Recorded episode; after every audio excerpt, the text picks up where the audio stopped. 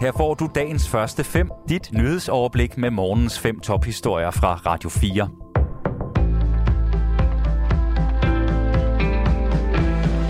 Det er fredag den 18. november. Mit navn er Anne Svifeldt. Godmorgen. Folketinget skal igen stemme om Dansk Folkepartis formand Morten Messersmiths immunitet. Folketingets nye formand Søren Gade siger til DR, at der nu er lavet en betænkning, så Folketinget kan stemme om, hvorvidt Morten Messersmiths immunitet skal ophæves i næste uge. Og så er der så møde i Folketingssalen på tirsdag, og der må man så imødese, at Morten Messersmiths immunitet bliver ophævet. Sagen drejer sig om, at Morten Messerschmidt igen skal i retten i Meldt og Felt-sagen. Sagen handler om svindel og dokumentfalsk i det europæiske parti Meldt og den tilhørende fond Felt. Dansk Folkepartis øh, folketingsmedlem Peter Kofod forventer, at Folketinget vil ophæve formandens immunitet.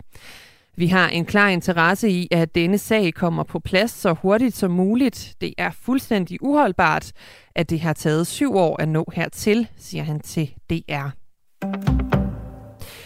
Temperaturstigningen i Danmark har allerede passeret de grænser, der blev aftalt i Paris i 2015.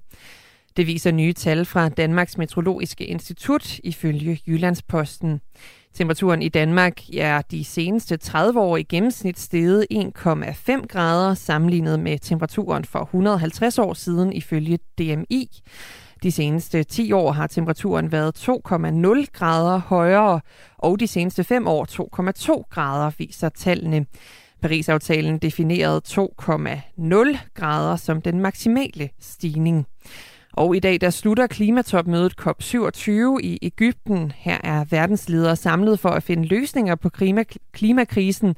Og et af de store spørgsmål er, om den rige del af verden skal betale for de konsekvenser af klimakrisen, som nogle lavindkomstlande mærker.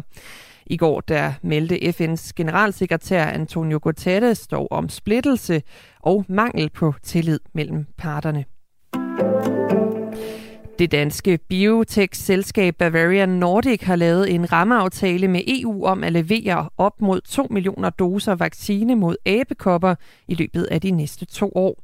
Det oplyste selskabet i går. Susanne Digemar har mere om den nye aftale. Aftalen er indgået med EU's myndighed for kriseberedskab og kriseindsats på sundhedsområdet, HERA. Det er en fælles indkøbsaftale, der betyder, at EU, medlemsstater og andre lande kan købe Bavarians vaccine mod abekopper. Vaccinen, som i Europa markedsføres som Imvanex, er den eneste koppevaccine, der er godkendt til brug mod abekopper. Efterspørgselen er steget samtidig med, at abekopper har spredt sig over det meste af verden. Siden juni i år har HERA indkøbt over 330.000 doser af vaccinen, og de er løbende blevet fordelt til EU's medlemslande. Sandsynligheden for, at abekopper spreder sig yderligere i udsatte befolkningsgrupper, er stadig høj. Den nye fælles indkøbsaftale vil sikre, at landene forbliver parate til at håndtere udbruddet fremadrettet, noterer Bavarian Nordic. Der er siden 23. maj registreret i alt 191 tilfælde i Danmark, viser de seneste tal fra Statens Serum Institut. I begyndelsen af august var der 123 bekræftede tilfælde af abekopper. Ifølge Verdenssundhedsorganisationen WHO, så er der på global plan indtil videre registreret 52 dødsfald og over 80.000 bekræftede smittetilfælde.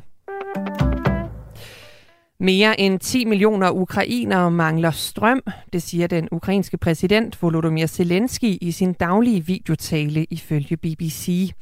I øjeblikket er mere end 10 millioner ukrainere uden elektricitet. De fleste af dem er i Vinnytsia-regionen, Odessa-regionen, Sumi-regionen og Kiev, siger Zelensky. Han siger, at Ukraine gør alt for at få leveringen af strøm op og køre igen. Og meldingen kommer efter en dag, hvor ukrainsk infrastruktur igen har været under angreb. Et gasværk og en missilfabrik er blandt de seneste mål for russiske angreb, det oplyser embedsmænd ifølge BBC. Nordkorea har formentlig affyret et interkontinentalt ballistisk missil. Missilet menes at være faldet ned i havet i Japans eksklusive økonomiske zone. Det oplyser Japans premierminister Fumio Kishida natten til i dag dansk tid.